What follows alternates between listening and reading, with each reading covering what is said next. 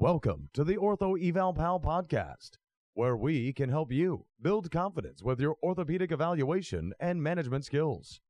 We hope you enjoy the show. And now, for your host, Paul Marquis. Hello and welcome to episode 237 of the Ortho Eval Pal podcast. I'm your host, Paul Marquis, and today we're going to be talking about an unusual case presentation. We'll be discussing a gentleman who has neck, shoulder, and scapular pain.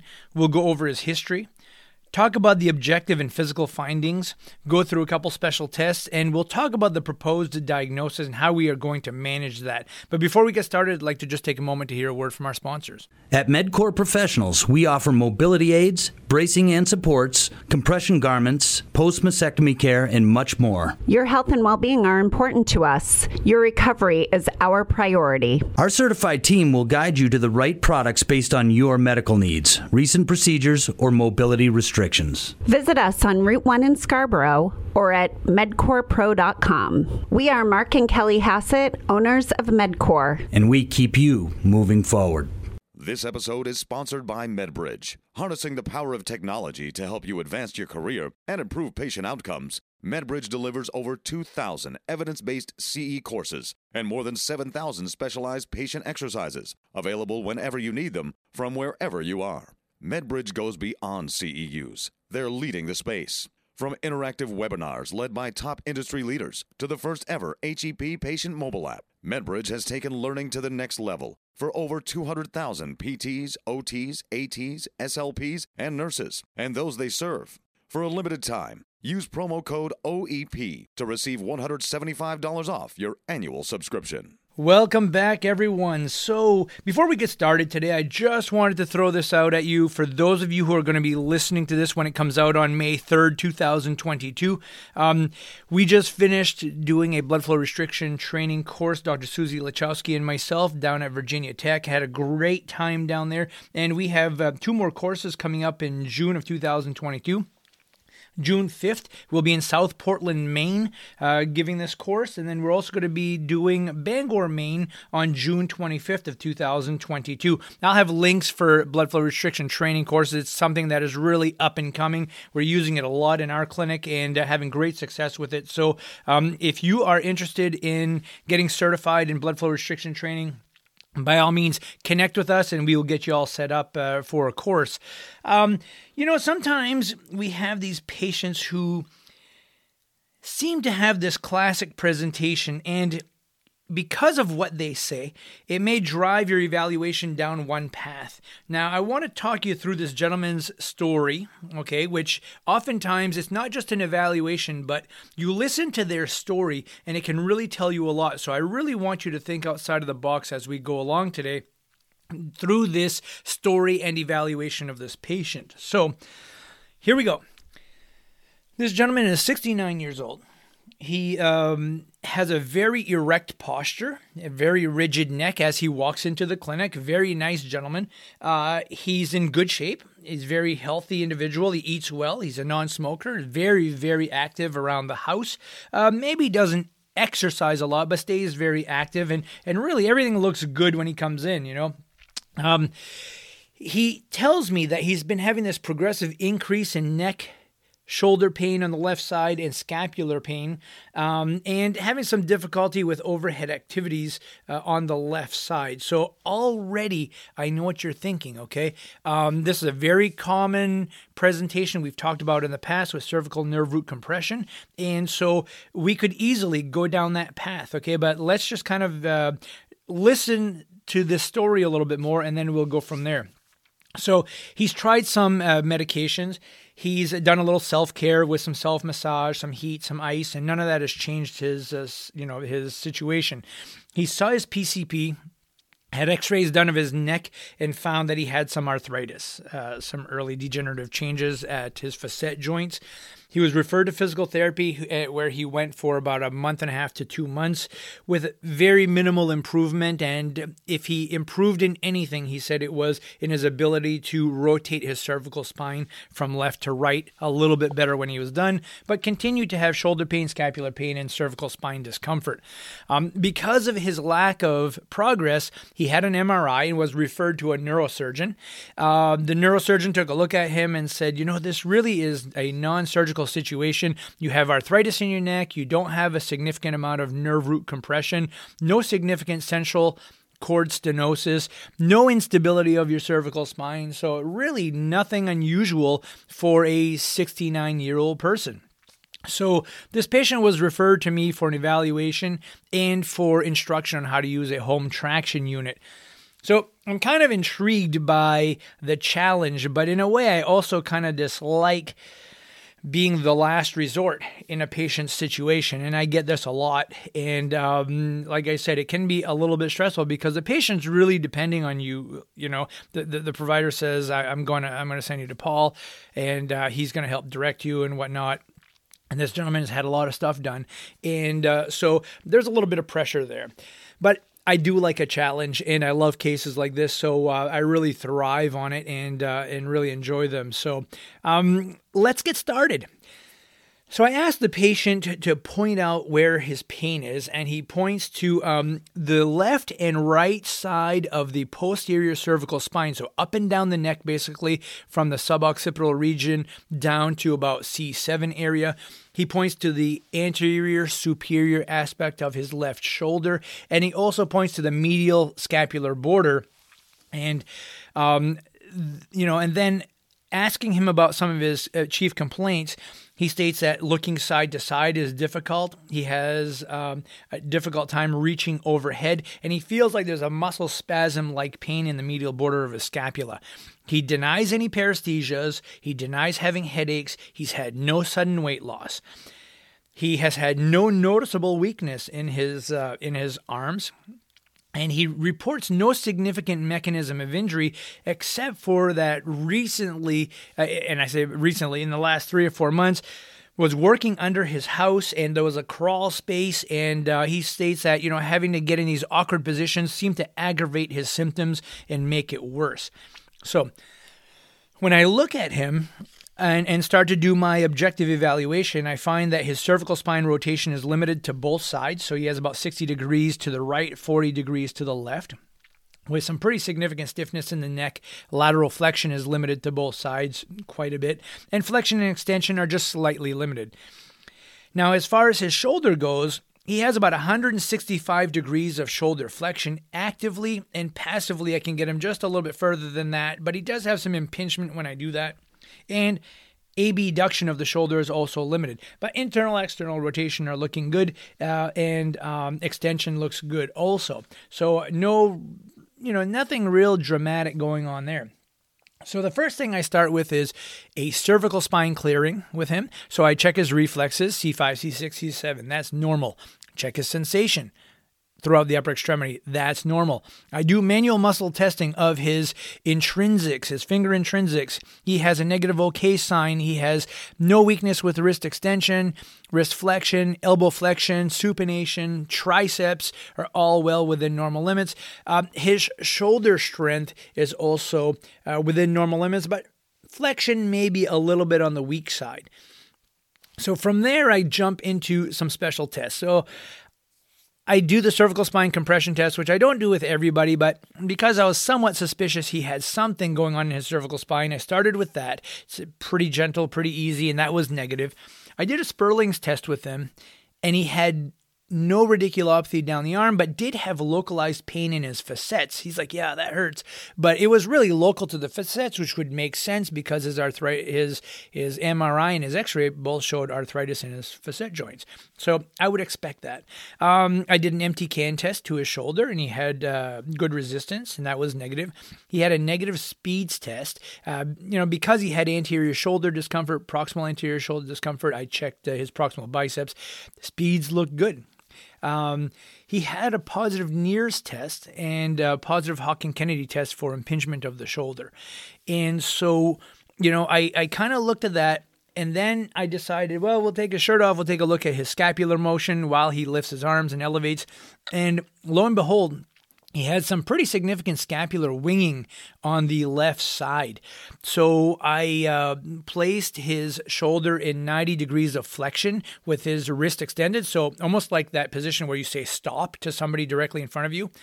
and I pushed on his hand almost like and and tested his serratus and noticed that he he was winging quite a bit on that left side. Um, then what I do when I'm suspicious of scapular winging and if they are a contributor to shoulder pain or shoulder weakness, I stabilize that scapula. I kind of put it up against the thoracic cage and then I asked him to elevate the arm again. And when I did, he said, Wow, that feels better and I feel stronger. Like I can get my arm up better. And so that's pretty diagnostic for um, the shoulder because if the scapula is not sitting in the right place, your glenohumeral joint is going to impinge more and become mechanically less efficient. So that is a great little way to test if the scapular winging is contributing to the shoulder pain. So now what do we have? We have a clear cervical spine. We have signs and symptoms of shoulder impingement. He has a stiff neck and he has a winging scapula. So as I come around the patient, I'm coming around his left side. I re examine his posture and everything, and I take a look at his neck to find that there's what appears to be a little thickening around the left side of his neck, um, anterior to the upper traps, but maybe a little posterior to the scalenes. And I asked him, I said, Have you ever had an injury to your left side of your neck? And he looked at me with this very stunned look on his face and he says, how did you know that? And I said, I don't know, but there's just something that doesn't quite look right about your neck. It just seems a little bit thicker on the left side than it does on the right side. Could be from overuse on that side if you know if he's holding things a certain way or whatnot. And he said, "Well, let, here's my story." He said, and you're not going to believe me, but um, about five years ago, I was laying there, and I have a little dog, and my dog uh, came up to me and licked the left side of my neck several times. And he said that was really, really strange. But he did this several days, and every time would come over and lick my neck. Um, which was really kind of weird. And then one day the dog scratched him, like pawed at his neck a little bit, and it made a little scratch. Well, that scratch never healed. So he went to see his, his physician. They referred him to a dermatologist. The dermatologist took a sample of the tissue to find that he had cancer in the left side of his neck. So and I've heard this before where animals can detect certain diseases in people. And um, so, kind of an interesting story that kind of confirms things that I've heard in the past. So they they do a biopsy. They find out that he has cancer, and uh, they finally they remove that cancer on that side. Um, and I asked him, I said, after you recovered from that, did you ever have problems with your shoulder blade? And he started thinking and he said, You know, there were several occasions where I felt like my shoulder blade was out of place, like I had to physically put it in place and to keep it there so I could move my arm better. And he said, Now that you say that, this is all kind of piecing together on when this all kind of started. And he said, I really never thought there was a relation to it because I don't have pain in the side of my neck.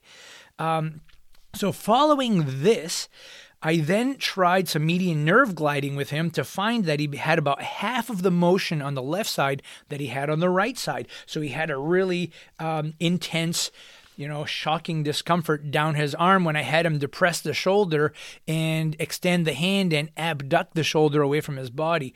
And so, you know, we're looking at some sort of a nerve gliding issue and compression. Maybe it's scarring down, but it was obvious that the side of his neck where he had had the surgery, and I really couldn't see the incision because it was kind of in a crease of his neck. And so, um, so I think that, you know, that is something that we definitely need to look at. So, what is our diagnosis now and how are we going to treat this gentleman? So I, I really um, have not started treating him. This was uh, an evaluation I got this week, and uh, was so excited about it. I thought I would uh, let you folks know about it. So obviously, he has some neck arthritis. Okay, people with neck arthritis do really well with passive cervical spine rotation, some moist heat modalities, soft tissue mobilization around the neck. But really, if you gain rotation with neck arthritis, they generally get better, and the other motions start to come back, like flexion extension and lateral flexion. Now, he also has shoulder impingement, but I think this is secondary to his scapular winging. So I think we need to look at um, you know, the scapula, and then kind of work on the shoulder impingement. And then lastly, I, I think he has neurogenic thoracic outlet syndrome, um, which either he had damage to the nerve during surgery or he's developed some scar tissue formation and spasm around the nerve that is causing him to have this winging scapula and, and all of this, uh, this conglomeration of business on the back of his shoulder and, and uh, scapula and shoulder that cause him this discomfort. So, what would I do? Well, number one, I would start with some soft tissue mobility to the neck, the left side of the neck, posterior cervical spine region. I would not do traction on this patient because we just did a little bit of traction with with the nerve gliding and that kind of lit him up. And I think if we take a traction unit that comes around his neck and compresses um, that long thoracic nerve area, I think we could cause some more problems. So we're going to hold off on that traction for now. But we may be able to traction manually and may do some inhibitive uh, distraction or even some suboccipital release. I think that'll be very helpful. I think we need to jump into some very gentle neural mobility, start some nerve gliding exercises to see if we can get that nerve moving a little bit better. Um, and then, with that being said, I want to really turn on the serratus anterior, see if we can get this thing reactivated. We might use NMES. We might do, I like to do McConnell taping to hold that scapula down a little bit because I was able to manually hold it down and he did better with his shoulder. I think that taping it down can make him functional while he's exercising. And if that seems to work, then you could always jump into a like a scapular stabilization type shirt, um, which there are out there. And this gentleman is a, a fairly you know mesomorphic uh, stature, and so they do well with these types of shirts. I then am going to uh, optimize the rotator cuff strength, especially while doing scapular stabilization exercises, maybe while the stimulation is on, maybe while he's taped or has a shirt, uh, a compression shirt. And, um, you know, and then I'll start into some weight bearing activities because we want that scapula and those surrounding scapular muscles to start activating. So you can really get creative here. The idea is, you know, improve myofascial mobility and strength around the scapula so he doesn't have this spasming and trigger point type feeling, and then avoid excessive impingement, but optimize his rotator cuff and mobility so that he can work overhead a little bit better. Um, you know, should he not get better, I might then recommend that he see a specialist who can uh, is really skilled at uh, doing EMGs. You know, it's it's it's not we may not have anything to go with. And if he does have some long thoracic nerve damage, uh, it's been five years. It may never come around. So I gave him that expectation. We treat this conservatively with a whole different direction. And then, um, if we're not better, we can get the EMG. Maybe he has some simple compression to that nerve that is causing him this trouble. Um, so that can help to identify this, to really isolate uh, that long thoracic nerve, and uh, then we go from there. Um, so I think number one, listening to the patient's story is very important. Thinking outside the box, um, and then you know if if the patient doesn't get better, you know, where do you go from there? So I hope you enjoyed today's show. I know it was kind of different uh, than what we typically do. If you liked that kind of format about complicated cases and uh, how to evaluate them and where to go from there, please let me know. shoot me an email. Um, I have tons of content like this. I've seen many other very complicated cases that look like something, but they're actually something else. Um, be sure to check out our new videos on YouTube. We're putting up a lot of content uh, now and um, having some really good response with that. Be sure to catch me on Instagram where I give a lot of short tips and tricks to. Um, to evaluating and even showing you demonstrations on little activities that maybe you never thought of before. And again, as always, folks, be good to each other and take care. We hope you've enjoyed the show. For some more awesome content, go to orthoevalpal.com. Can't wait to see you there.